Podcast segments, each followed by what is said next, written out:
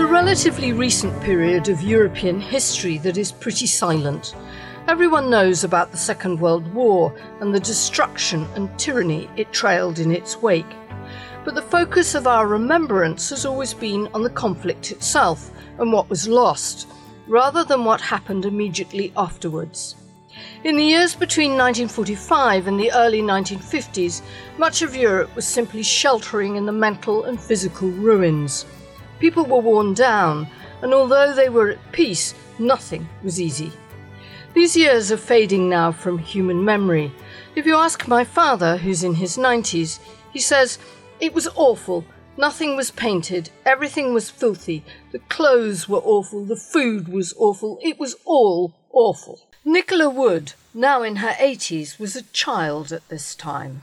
I mean, I didn't I didn't grow up with anything. We never had sweets. I didn't get toys at Christmas. I had one one doll. Its face used to get painted and each year at Christmas and my grandmother would make it a dress or something like that. We weren't consumers at all. We didn't have anything. Nicola Wood was a teenager in the post war years. Britain was broke. Most of the things she wanted were still rationed, and people led difficult, constrained lives. And out of this came a very real hunger, a form of sensory starvation. The aesthetic effect of that was to do with colour and to do with that drab existence. It's not just because our generation sees that period in black and white it was a much drabber time. And it's interesting when you see ex- exhibitions at the V&A and you look in terms of fashion and all the rest of it. Things were darker, things were coarser. And what took place after this period of austerity due to the war and, and, and the end of the war and rationing was a, a, generation that was just sort of looking to a, a more positive horizon and looking for color, looking for something different, looking for something to inspire. And I think this amazing moment takes place really through the energy and the vigor of what's going on um, through the art schools. And so it was this sort of wanting to turn away from the drab and the dull to something inspirational. And that something inspirational turned out to be textiles. Some of the most colourful, artistic, and beautiful domestic textiles ever created, which, because they could be turned out relatively cheaply in large quantities, transformed people's lives, changing what they wore, what they sat on, and how their homes looked.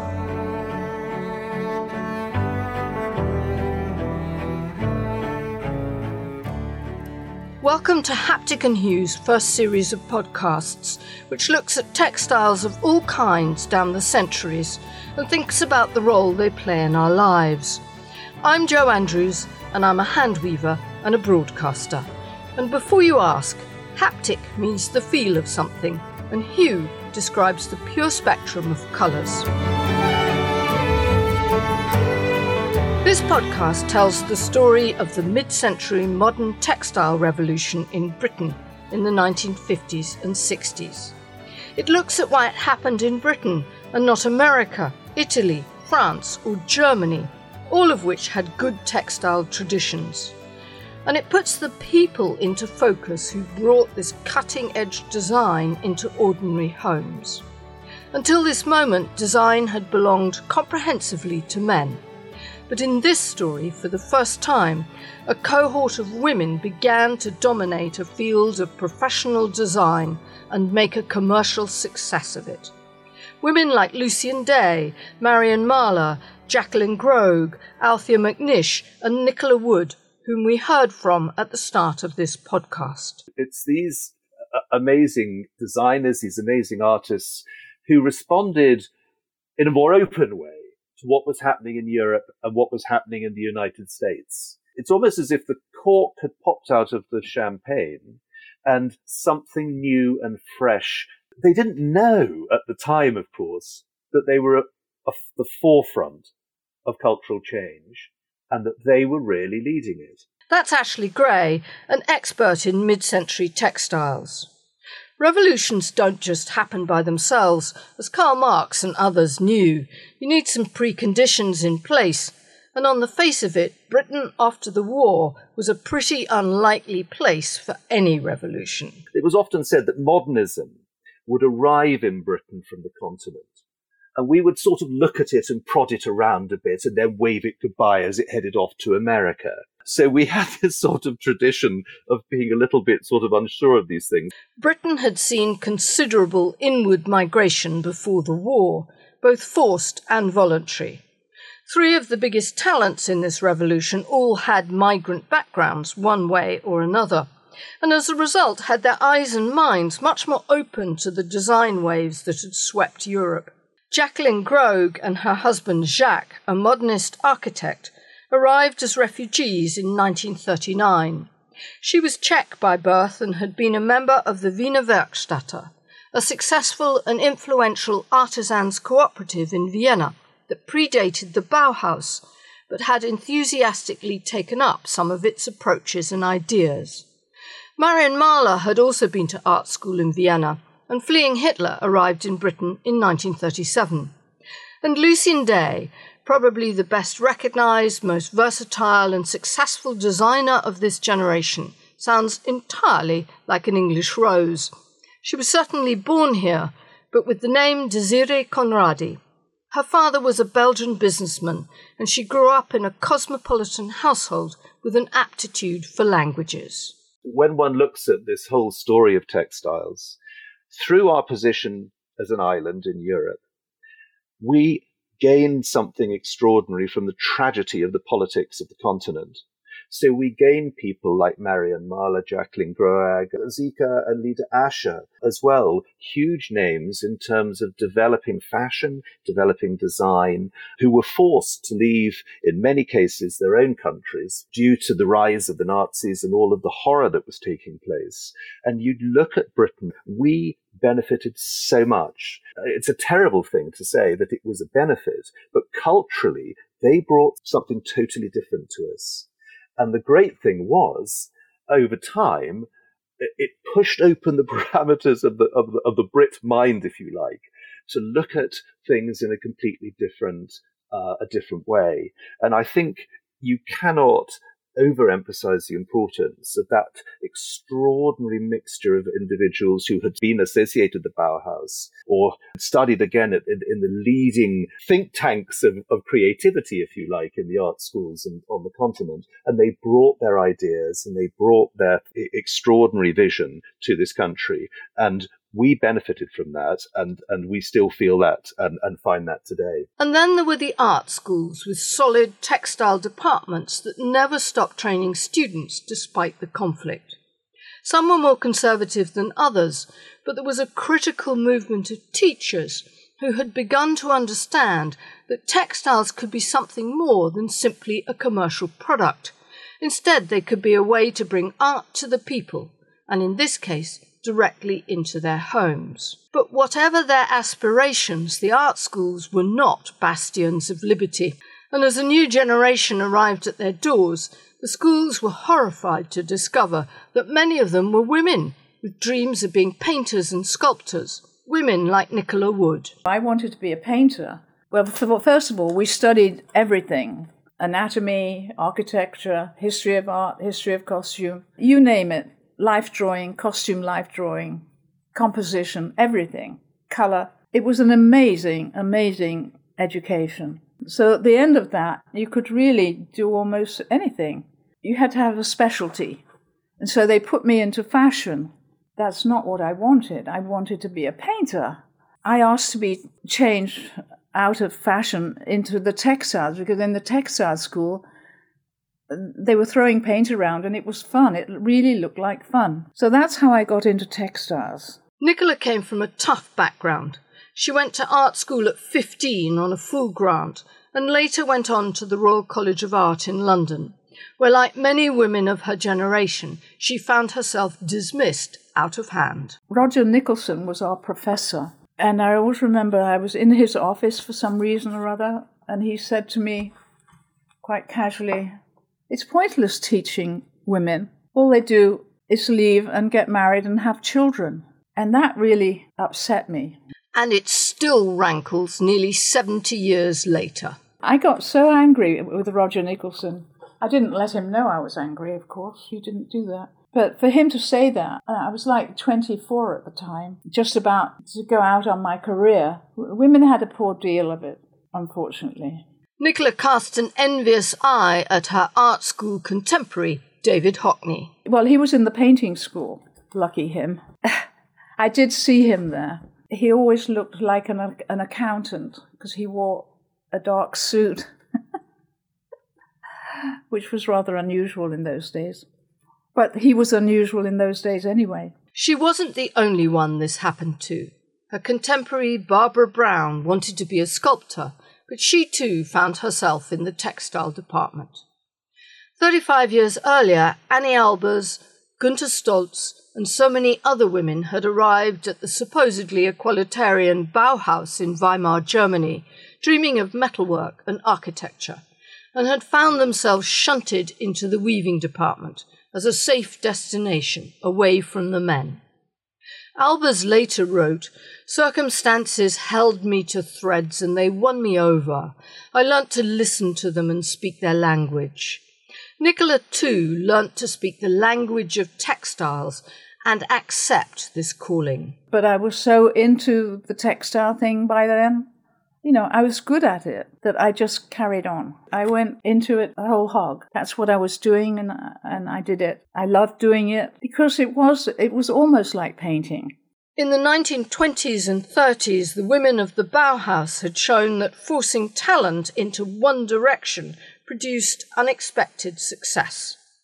This time, the female textile designers in the 1950s and 60s Britain were instigators of a movement which comprehensively changed public taste. There were two elements. There was the sort of the more progressive side that realized that textiles were a critical part of the overall story of the evolution of, of, of art. And there were those that felt oh well, actually the sculpture and the painting is, is for those who who really know how to do it, and, and actually really you're not going to be doing this for long, so you should do textiles.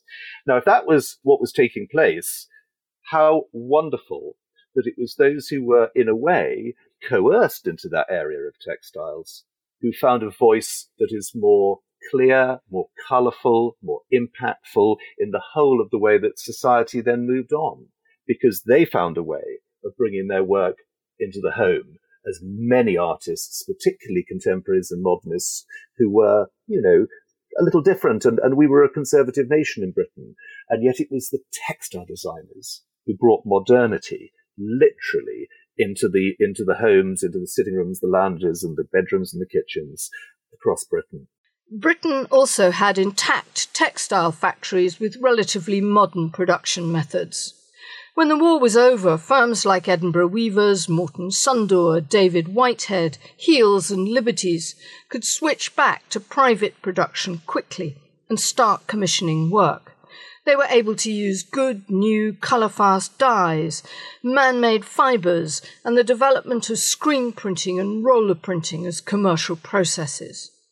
This meant designers could bring a much more painterly eye to their fabrics and begin to incorporate abstract and modernist ideas for the first time.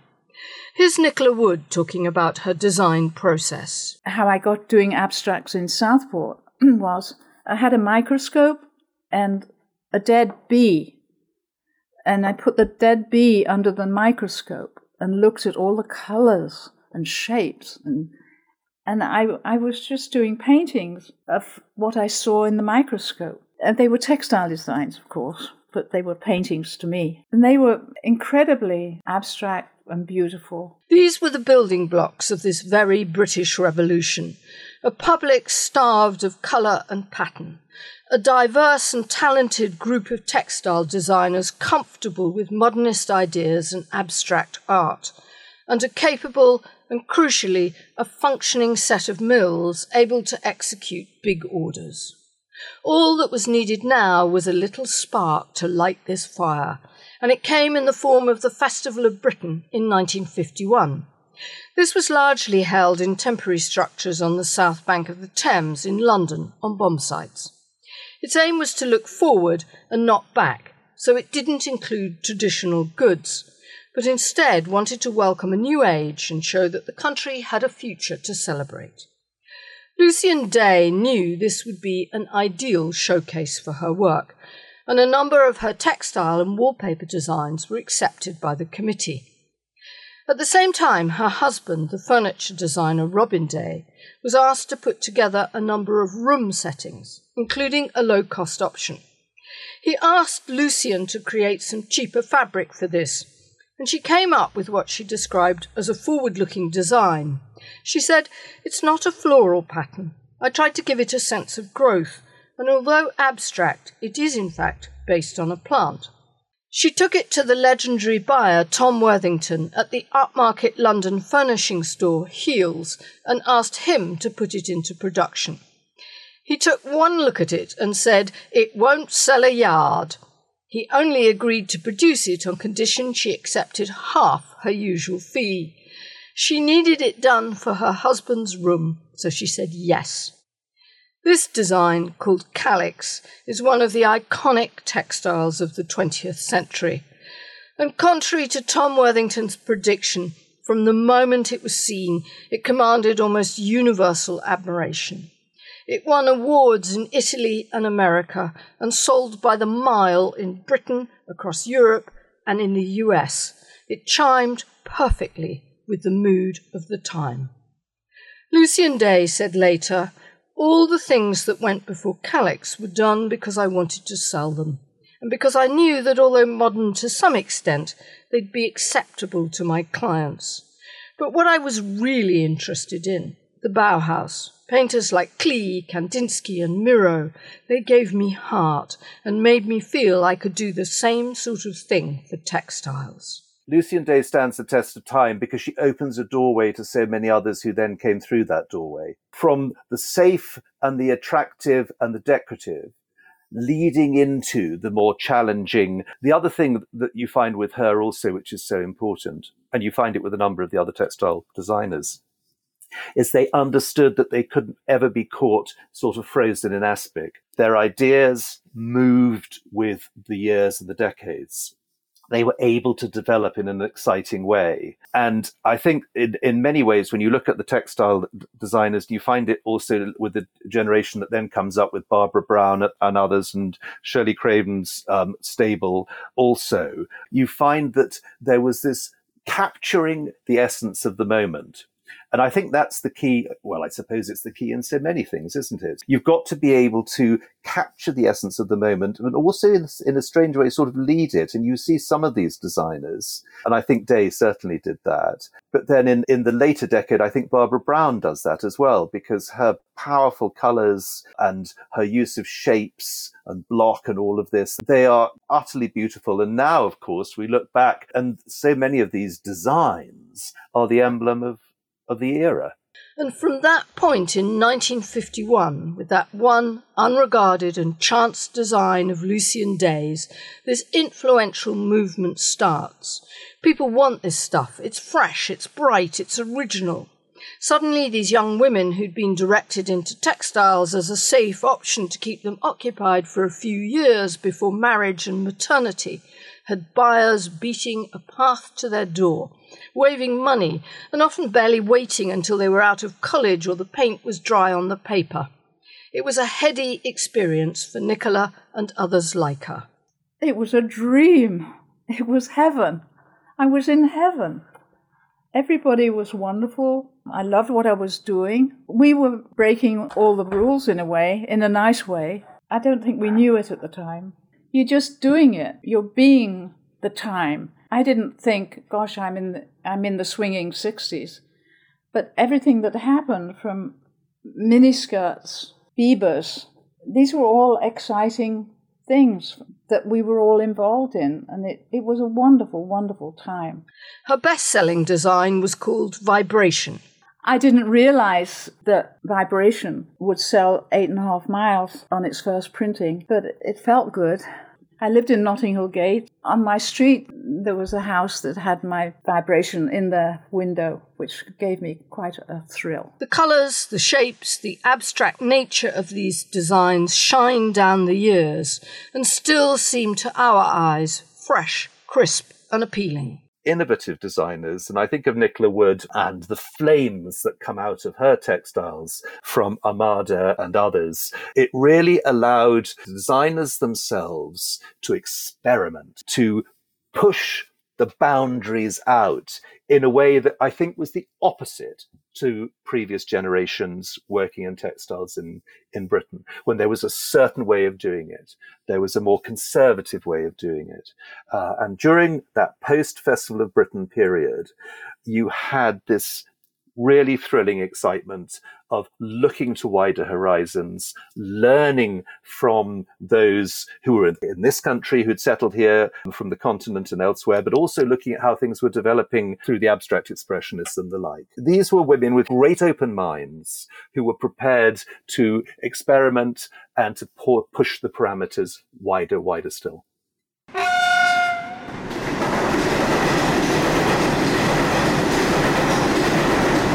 When I worked in New York, I really wasn't making much money, particularly after I left the bank to go to what was my real love, the shipping business. So I ultimately in New York, after a number of years, I began to look at things that would enhance my life. First, I looked at antiquarian books, and I don't really, really have to take it off the shelf to enjoy it. I want to come around the corner and see it. You know, when you ride the New York subway every day to work, it it's not the most attractive milieu to be in every day. So you want to you want to find something that's attractive when you come home at night. You want to have something beautiful to look at. Meet Kirk Brown III, who in the 1980s and 90s, although he didn't have a lot of money, was developing the soul of a collector, a man in search of colour and good design.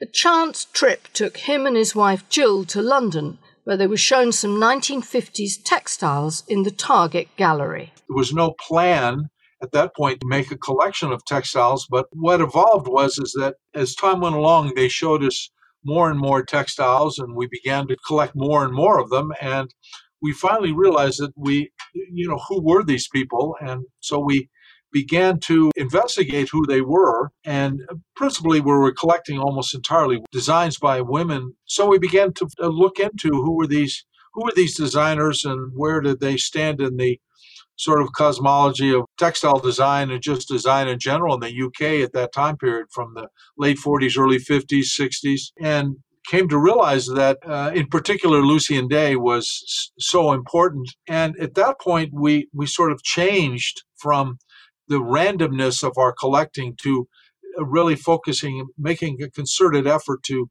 to collect, in particular for Lucienne Day at least, all of the textiles that we could find, and some of them, of course, are now 70 years on and it, are difficult to find at all in any kind of condition, let alone a good condition. And so that was the catalyst to say these people are important and we want to collect them. And we then made a concerted effort. Don't underestimate what he means when he says a concerted effort. Here's the curator of his collection, Shanna Shelby. Well, it's you know several hundred textiles. I think that specifically with the designer of designs of Lucienne Day, he and Jill have collected almost every design piece that wa- that was part of her um, overall textile designing history. And he even still now will find a very rare piece. And so I would say it's it's almost complete in in a way. Maybe he doesn't have every single colorway that was printed, but he has a representation of almost all of her designs. And so that's very impressive. And that's where that deliberate passion focus to complete the collection uh, really shows up. And I would say the same is true for Jacqueline Groag's designs. Years ago, he purchased a number of the drawings, collages, preparatory sketches, I would say. And so that was a huge coup to be able to have those as a complement to the textile designs.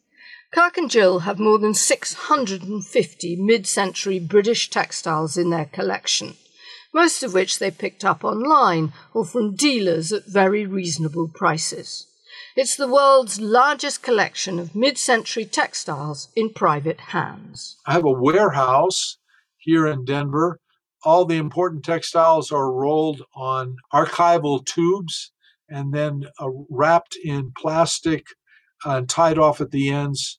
Those are the, the textiles that we have uh, sent for exhibitions. That's how we sent them out. That's how they're stored. And we created that storage system.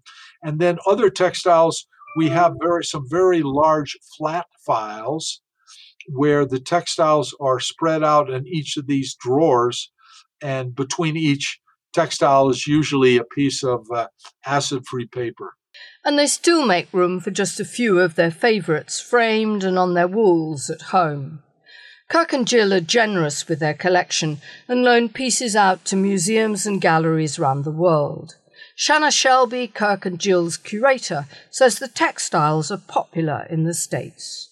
I think that the British passion for design and good quality is something that has always been attractive to Americans. I think American style is in general with design, you know, quicker, dirtier, cheaper, if that makes any sense.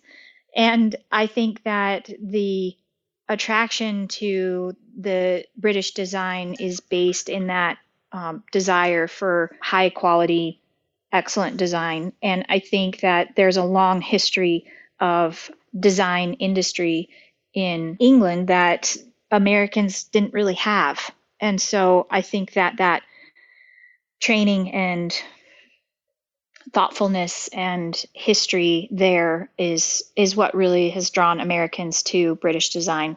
And slowly, over the years, the perception of these fabrics has begun to change.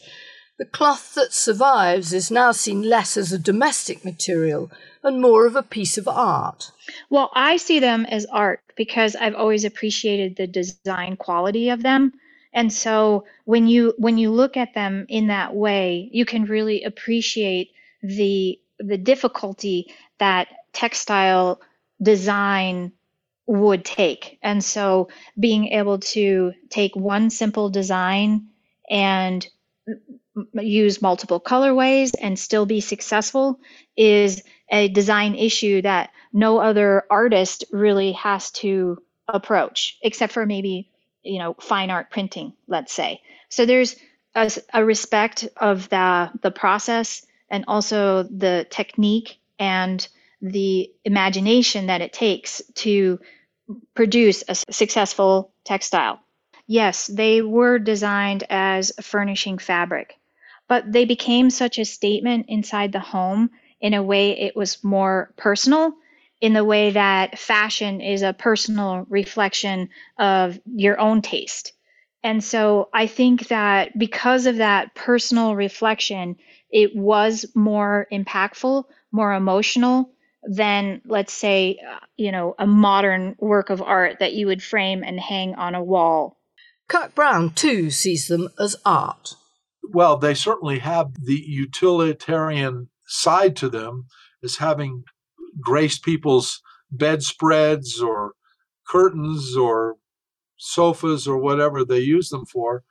But it depends on the, the opinion of the of the viewer whether they consider them art or or simply design. And I know that I think an evolving appreciation for them as as fine art and whether that's ubiquitous appreciation or not, I don't know. But it's certainly it, there. There's more and more interest in them, and that that particular niche, and particularly those designers that were um, so prominent in uh, the post-war period. An exhibition of these textiles, co curated by Ashley Gray at Messums in Wiltshire earlier this year, had a number of pieces for sale. I saw some of them this summer restored and mounted as art. The colours and the sheer design quality of these magnificent pieces simply knock you in the eye. But are they worth several thousand pounds a piece? The textiles were being produced as commercial objects for sale to be used in the home. At the time, they would have been incredibly fashionable for a moment, and then things moved on and people redid their homes in, in, in, a different way. Indeed, some of the textiles, particularly by the modernist artists, were quite an acquired taste at the time. But now, when one finds these, here is a way at a still affordable to a degree level of bringing modernism into the home. The only other way of doing that, when one looks at the explosion in modernism in Sotheby's and Christie's and elsewhere worldwide, where there's a huge desire for these pieces, the prices are astronomical. But within this particular area, within this particular market of the art world, it is still possible today to find a way in. If you love and are inspired by the, those decades, there is still a possibility to start a collection without completely breaking the bank. It is something different, I agree. It is something unusual to see them literally, rather than being hung just as a textile itself, being hung as fine art. But to my mind, they've earned that right because they are now the works that are inspiring a new generation of artists, and they are important. No one thinks this period of explosive innovation and creativity in textile design will happen again. But Ashley Gray believes textile departments in art schools are still producing good work. I go to the degree shows. I go to the shows in London, I went to a degree show. I won't name the art school. And I went to look in the art department, and there was all sorts of conceptual work. There was strange noises. There was sort of piles of things on the floor. And I felt really dispirited. There was nothing of beauty. There was nothing ephemeral. There was nothing really that, that did anything but irritate one. As I left, there was a sign to the textile department. I walked into that textile department and I saw some of the most beautiful things I've seen in a long, long time. Textiles of subtle colors, literally just either framed or floating or hung beautifully, beautiful colors, beautiful designs, some drawing on the history of art, some completely new. Now, these are things of unbelievable beauty. And to my mind, in the world of today, it's within the textile departments of our art schools where there is still something beautiful being produced, something innovative being produced, and something that can appeal and reassure and inspire all of us.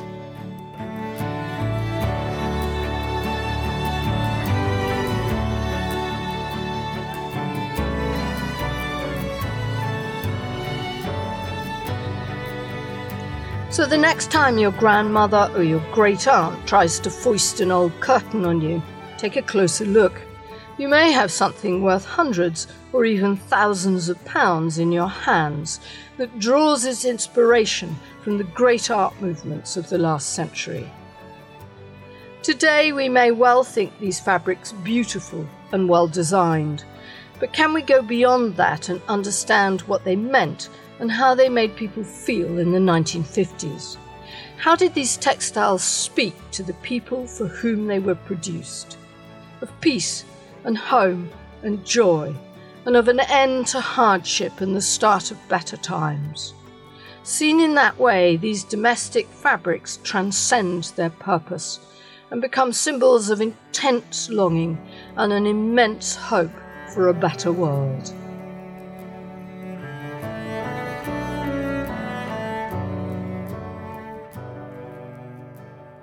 This episode of Haptic and Hue was written, narrated, edited, and produced by me, Jo Andrews. Many thanks to Ashley Gray for his expertise, to Kirk Brown for telling us about his extraordinary collection, to Shanna Shelby for sharing her love of all things material, and most of all to Nicola Wood who, contrary to her professor's dire predictions, did not take the path of marriage and maternity, but did become a painter as she wanted, and has supported herself with her own talent and skill throughout her long life. You can find show notes at hapticandhue.com forward slash listen, where I provide a complete transcript of this podcast and a list of resources and background reading that you might enjoy as well as pictures of some of the women who were part of this story and the designs they produced. You can sign up there to get these podcasts directly into your inbox, and have a chance to win the textile related gifts that I give away with each episode. You'll also find blogs and other information about textiles and Haptic and Hue there. Next time, I'll be focusing on a woman who has spent more than half a century as a maker, designer, and teacher. This episode will look at the weaver Janet Phillips, and it asks what it takes to make a living doing something that you love. Join me in two weeks' time for another episode of Haptic and Hue, and thanks for listening.